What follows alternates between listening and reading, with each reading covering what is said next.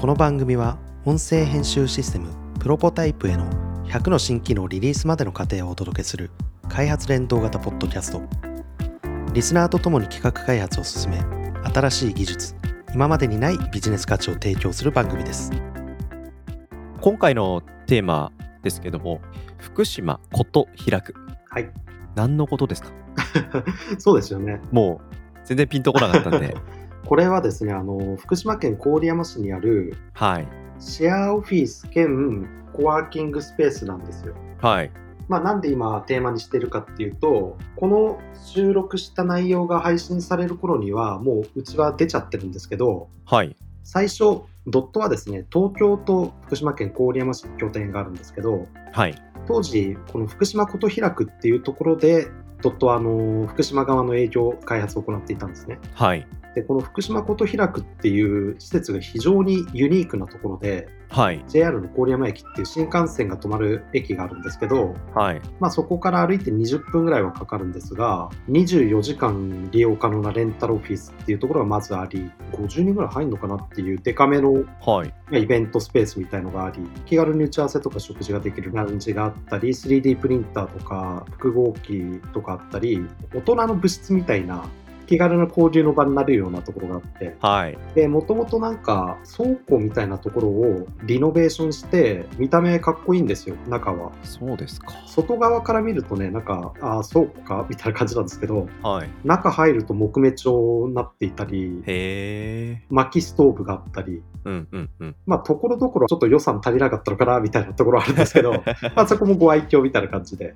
いやーなんか怒られちゃうかもしれないですけど大人の部活みたいな会社のドットにはぴったりの、そうです場所ね、はい、僕も最近なんかドットって部活みたいだなっていうふうに思ってるのではい。ドットってあの当時は10人ぐらいみんなで1年に23回集まろうみたいなことやってるんですけど、はいまあ、その時に多目的スペースみたいなところだったら全員余裕で入るのではい。そこに集まって新年会とかやったりはい。僕らあの新年会とかあんまり店とか行かないんですよ。うんうんうん。宅飲みみたいな雰囲気ではい。多目的スペースのあのでっかい壁があるんで、はい。そこにでっかくスマブラ映してやったりとか あとはなんかボードゲームとかやってるやつがいたり、うんうんうん。ホワイトボードとかもあるんで、うん。ホワイトボードを使って麻雀講座やってるやつがいたりそれをただ眺めているやつがいたりとかうんうん。酒飲んでるやつがいたりとかもうはい。そういう自由なことができるスペースがあるので、うんうん。まあ、自由を愛するっていうほど自由かっつったら分かんないんですけどうち、はい。ドットみたいな会社はあそこでスタートできたってことは非常にありがたかったなと思ってるんですよ。そんな物質みたいなクリエイティブなそしてまあ24時間とか 3D プリンターとかファシリティ面もねいろいろあの使いやすそうなうん。感じのこの福島琴開くですけど、はい。今回このタイミングで福島琴開くのお話取り上げるっていうのはなんかどういう背景で終わりなんですか？福島琴開くっていうのができたのがはい。そもそも震災の後震災復興の象徴とか別に歌ってるわけじゃないんですけどうん。僕にとっては震災の後に会社も作りましたしはい。福島との接点となるようなところだったしはい。震災の後に頑張ってる組織として福島こと開くっていうところを運営してる団体のコースターっていう NPO 法人があるんですけどはい。そこの人とはそういう感じで話していたので、うん。今回今あの収録してる時コロナの話これからパンデミック日本でももっとすごいことになってしまうかどうかの瀬戸際のタイミングですけど、そうですね。はい。それと東日本大震災ってなぜか僕の中ではリンクしてうん考えちゃうんですよ。はいでまあそのタイミングでうちも2020年の4月1日から単独オフィスという形に福島県の方はなったのでうん。ちょっとここで、まあ、お世話になった組織だし、はい。しかもそもそもそこの福島こと開くといううん。場所っていうのが面白いと思ってるので、はい。ドット知ってる人には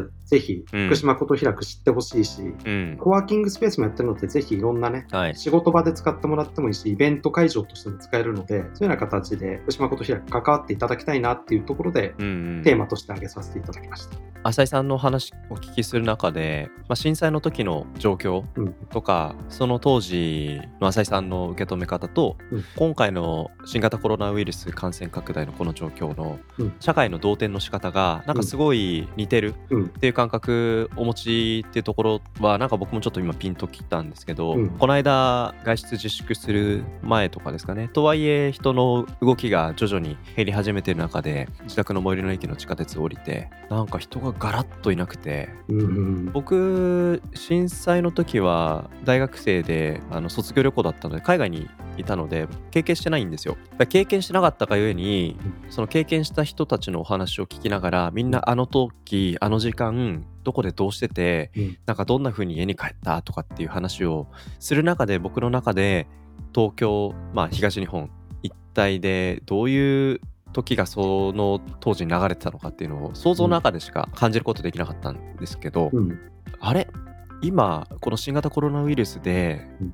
外出自粛になって人の動きがうん。その社会からなくなってうん。街に人気がなくなるっていうこの状況。うん。なんかこれって僕体験したことない震災の時をなんか自分の中で勝手に思い出している感覚になっている。うん。これを実は3月の半ばぐらいうん。にかけて感覚として持ってたんですよ、うんまあ、だからそこは浅井さんもなんか近しい感覚で今この状況を見てるんだなっていうところとうん。そういうことがあった震災から復興していく中でうん。福島琴平が果たしたある種役割うん。それはもともとそういう役割を宿されたのか結果そういう役割を担ったのかわからないですけども、うんこういう場所の力っていうのが多分このポスト新型コロナウイルスなのか、まあ、うんしばらくongoing で僕らも付き合っていかなきゃいけないこの状況。うん。ここの中でどういうふうに人々が共に乗り越えていくのか。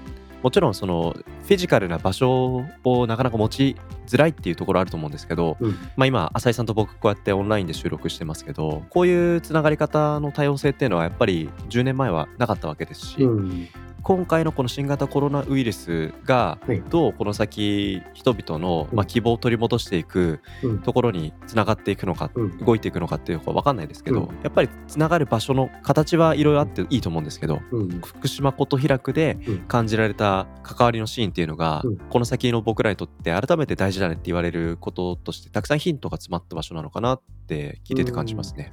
僕らって結構コワーキングスペースとかうんシェアオフィスとかって普通の企業で働いてる人に比べるといろいろ知ってる方だと思うんですよ。はいまあそれはあの僕らっていうのは粗崎さんも含めてですけどはい。ただ東京はもちろんいっぱいあるんですけどうん地方の方に行ったらそういうなんて言うんでしょうコワーキングスペースとかって少ないじゃないですか。はい。それでも福島県郡山市には僕が知ってるだけで3つのコワーキングスペースがあるんですね。郡山市だけで3つもはい。多いですね。うん。それこそあの東京の方にもある工場ってあるじゃないですか。はい。渋谷にありますね。そうです、そうです。うん工場にも郡山にも実はあって、であと駅前に、それこそ最初は琴開くじゃなくて、うちそこに席だけ借りて、はい。1ヶ月ぐらいかな、ちょっとやってた時があるんですけど、まあ、はいそのコワーキングスペースがあったり、琴開くがあると。うん。で、その3つ全部僕行ったことあるんですけど、はい。その中でもやっぱり琴開く一番好きだなと思ったんですよ。うん他が悪いっていうわけじゃなくて、この琴開くの、なんというか自由さ、はい。駅からちょっと遠いっていうところはあれど、なんかうん徒歩20分ぐらいって割と歩けてしまうというか、うんうん。これあの福島県とか地方に住んだことある人だったらわかると思うんですけど、はい。東京で20分歩くっていうのと、うん。あの地方で20分歩くって結構うん。感覚違うんで、あの僕も実家がは田舎なのでわかります。で、しかもなんか福島県とかの人って大体みんな移動で足として車持ってるので、そうですね。駅からの距離って実はあんまり関係なかった。うんうんうんで、自転車とかだったらもうスイスイ行けちゃうし、うん。まあ立地は特に問題ないからっていうう。ん。なんか自由って言ったのは、うん。コワーキングスペースもあるし、シェアオフィスもあるし、イベントスペースもあるし、会議室もあって、合計3階建てなんですけど、はい。1階部分には薪ストーブと、あとなんか小さな小上がりの和室みたいなところも作ってたり、そんな物質あります？だから大人の物質ですね。なるほど。遊べたり仕事したりっていうのが、うんなんか全部詰め込んでるなっていう、そのカオス感がうんうん。面白いなと思ったんですよ。なるほど。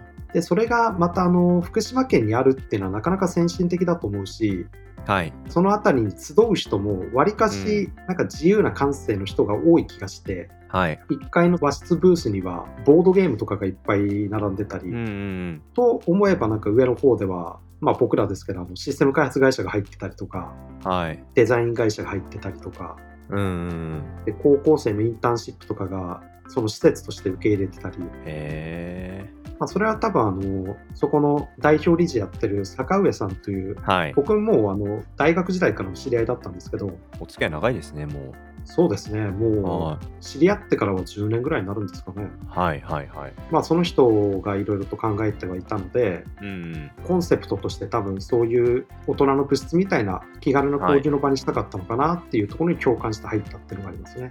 うんで僕らあの出ちゃったんですけど、うん。はい。あのシェアオフィスの事業自体当然あの僕らが出ても続くのではい。もしあの福島県でねあの起業したいとか、うん。他の会社とのシナジーを考えてどっか入りたいっていう人はすごいおすすめできる施設になうってます。ん僕浅井さんと知り合う前に、うん一度福島県の会津若松市はい行って、そこでたまたま浅井さんの前勤めてた会社の社長さんと 大統領という居酒屋が確かありますよね。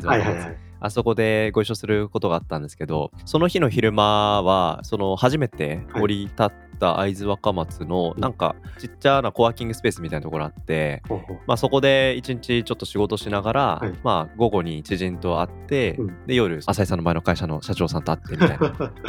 なんですかね街のサイズ感とか、はい。人のなんか横のつながりとか、うん。なんかそこがその一日だけのうん。経験ですけどすごく近いなっていう。うーん。うん。でその近さって街の小ささだけではないというか、その東京と比べてですよ、うんうん。なんかやっぱり人々とのつながりが日常にあるんだなと思って今振り返るんですけど、じゃあそのつながりって何によって作られたのかなって思うと、うん。実はそういう小さなコワーキングスペースでもそういうものが機能していてそれが3つ4つあったりとかして、うん。そこの場所一つ一つで文化が使われている。うん。まあ文化って何かって言ったら遊びですよね。うん。うん、でそういう場所がなんかその震災の後に出来上がった場所として、人々が集って遊びを感じながら仕事もしながら、うん関係性も築いていくなんかそういう場所にドットも長らくいて、うんなんか気づかれた感性みたいなところがドットらしさとすごくシンクしてるんだろうなと思うと、うんなんかそういう場所の価値って振り返り今後になんか我々も生かしていく先生がたくさん詰まってるんだろうなと思って聞いてて面白いですね。それになんかこういう施設の運営っていうのをやってる知り合いっていうのは僕はあまりいないんですよ。そうなんですか？それこそこの規模だと坂上さんぐらいしかはい。もっとちっちゃなコワーキングスペースとか、はい。あるいはあの居酒屋とかそういうお店とかやってる知り合いいますけど、うんうん。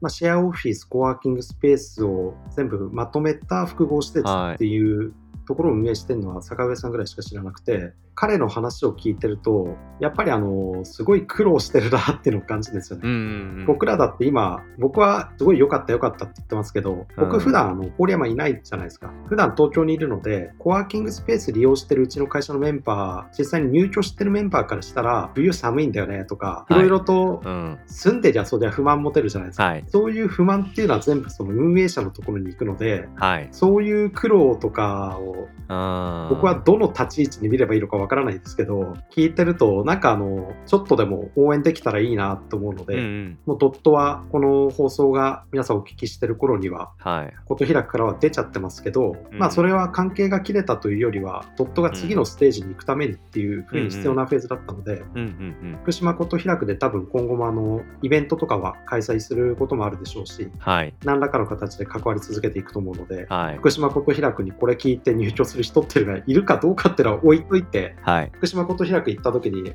なんか朝に聞いてきたとかっていう風な広がりがあるとすごい嬉しいなと思います。僕も郡山行く時あったらちょっと覗いてみたいなって思いましたしあとなんか新しい場所のこともちょっとだけ聞いてみたいなと思ったんですけどはい、心に残る場所にうん。長い間いらっしゃった後にはい。移られるご自身たちの拠点、はい、なこういう場所を作る時って、はい。まあ自分の会社なのかその地域に開かれた場所にするのか、うん。まあどちらにしてもどういう場所にしていくっていううん。ことを考えることは会社の文化とかそういうものを関心高く考えられる浅井さんにとっては結構いろいろお考えのところもあったりあとこの福島こと開くで過ごしたっていうことの影響とか受けられてるとことか何かしらその場所のなんか見通しみたいなところで思われてるとこあったら聞いてみたいなって思ったんですよね。そうですね、それこそあの今、福島こと開学からの郡山市のうちの営業所の事務所の移転の話をしてますけど、はい。実はあの東京オフィスも5月に移転します。ほうほうほうほう。で、ドットって役員が3人いるんですね。はい浅井中園清水という3人が。郡山にいるのが清水、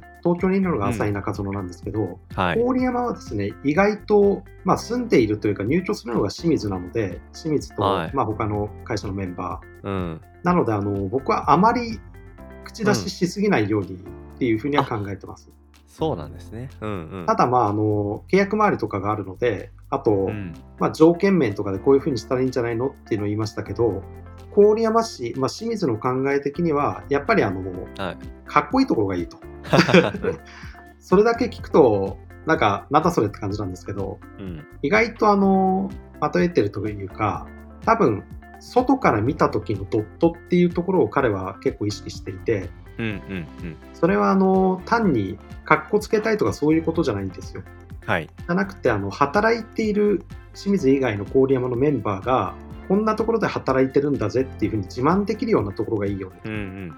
事務所だけじゃなくて、会社のあり方としてもそうですけど、はい。まあでも、とはいえ事務所のあり方っていうの一つあるじゃないですか。うんうん。なので、あの、本土の郡山の新オフィスのところはですね、一言で言うと、はちょっとかっこいいめのところです。ほ。で、新築物件を見つけて、そこの物件に入居する第1号がうちなので、ほ外側は、なんて言うんでしょう、ちょっとかっこよさげなアスファルト作りになってたり、う。うんうんうんうん。でもちろんあの建物新しくて、中も外も綺麗なので、うんうん。まあ、ただ、どうでしょうね、あの清水が物の片付けできない人間なので、内側がちゃんと片付くかっていうのは、これからちゃんと見張っていかないとなんですけど、なるほど。まあでも、あの清水さんも結構コミュニティ活動にね、はい旺盛な方だとお聞きしてますので、はい本社の新オフィスにいろいろ行き来する方とか、うんうんあとは引き続き福島こと開くでイベントとかね、うんうんやりながら、あの、御社の新オフィスに足を運ぶきっかけを持ったりとか、うんなんかそういう活動の中でできてくる新しい場所の文化とかはうん今後楽しみですね。そうですね。あと東京のね、オフィスも今後移るはいお話もあると思うんで、そっちの話はまた別の回でいろいろ聞かせてください。はい、ぜひお願いします。